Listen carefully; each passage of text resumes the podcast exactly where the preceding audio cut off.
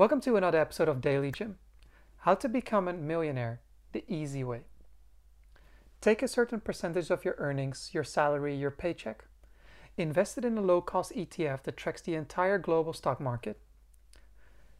Whenever dividend comes out, reinvest it into that ETF. And then simply sit back, do it month after month for 30, 40, 50, 60 years or more, depending on whatever amount you put in on a monthly basis. And by that time, you will be a millionaire. So, how come it's so easy? And how come it's so difficult? The reason it's so easy is because of what is called compounding. Sure enough, putting, a, putting a, the same amount every single month will allow you to save money. But what allows you to grow is not only the stocks appreciating in value, it's more so that the dividend you get out of it, the cash you get out of it, is being reinvested into that growth. So whatever growth comes out of it, which is the dividend, you take it out, reinvest it into the growth, which allows you to grow at an exponentially faster rate. This no notion of compounding doesn't only apply to the stock market or to your finances, but also to you yourself, to your results, but also your personal growth. Think about it this way. If you're reading a book every single day about the same subject or the same genre, the first time you read a book of 200 pages, it might take you 10 hours.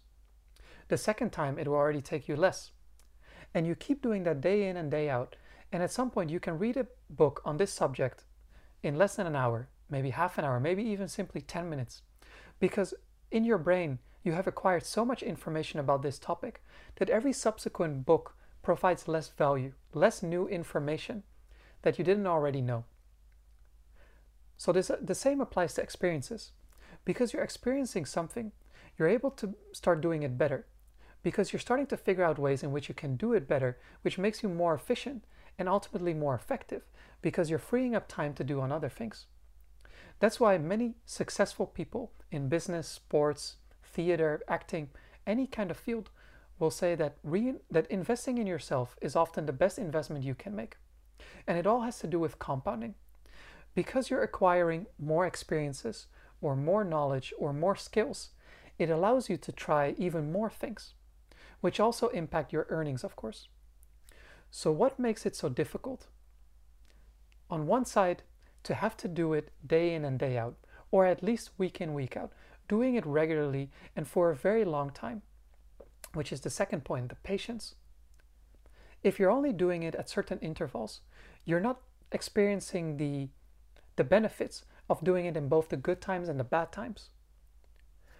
And by doing it sustainably, it starts becoming a habit, which makes it easier to keep doing it over time. And this is where the patience part also plays in.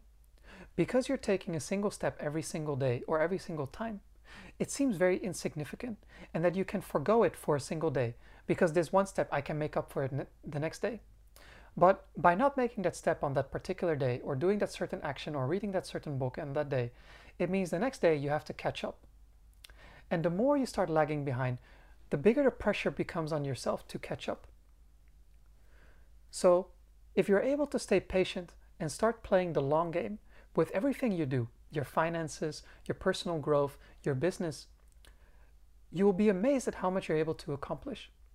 It ties into what I said in yesterday's episode about visualizing yourself, what you want to be in the future, where you want to be in the future, what you want to have accomplished in the future. The visualization part is giving you the direction, but the compounding or doing certain actions or certain or doing certain things day in and day out is what allows you what uh, what ties these two things together. What allows you to go from here to where you want to be, where that visual is in your brain. That's all I have to say for today's video. In case you enjoyed this episode and watch it on YouTube, be sure to give me a thumbs up as it really helps me with the algorithm. And, in, in, if you enjoyed these kinds of episodes and you're listening to this on podcast or watching it on YouTube, be sure to subscribe to my channel because I'll be releasing these kinds of episodes every Monday to Friday. That's all I have to say for today. I'll be back with another episode tomorrow, so have a nice day, everybody.